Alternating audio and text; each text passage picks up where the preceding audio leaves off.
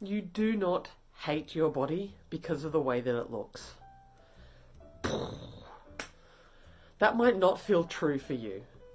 But I've lost and consequently put on 25 kilos at least five times in my life. Over a span of 15 years, I have changed my body on so many times, so many occasions. Each time I thought that when I re- got to that point where I had achieved the goal weight, when I'd achieved the body that I thought I was meant to have, then I'd be happy.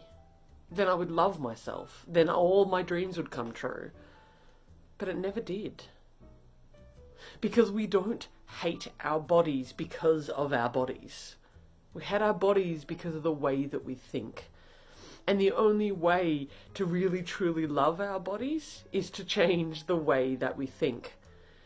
We don't need to lose weight or change our body. We need to lose the thinking that's causing the self hate and changing our thinking.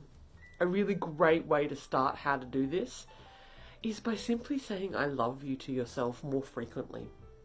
No, you probably don't believe this. And that's okay. It's simply unfamiliar to your mind currently. The current thoughts that you have about not liking yourself are familiar. And so every single time you have a thought that is telling you that you don't like yourself, replace it with I love you. Or even I like you. Or I accept you. Just start really slowly. Just I love you. Okay, thank you for that voice in my head. I love you. And over time, as you keep doing this, your thinking will change.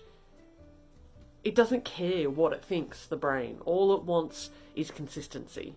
So if you start saying I love you on a more regular basis, your brain will want to say I love you. And over time, if you do wish to change your body to be in a different kind of way, then when you do achieve that goal, you'll be well on your way to loving yourself up here, not down here.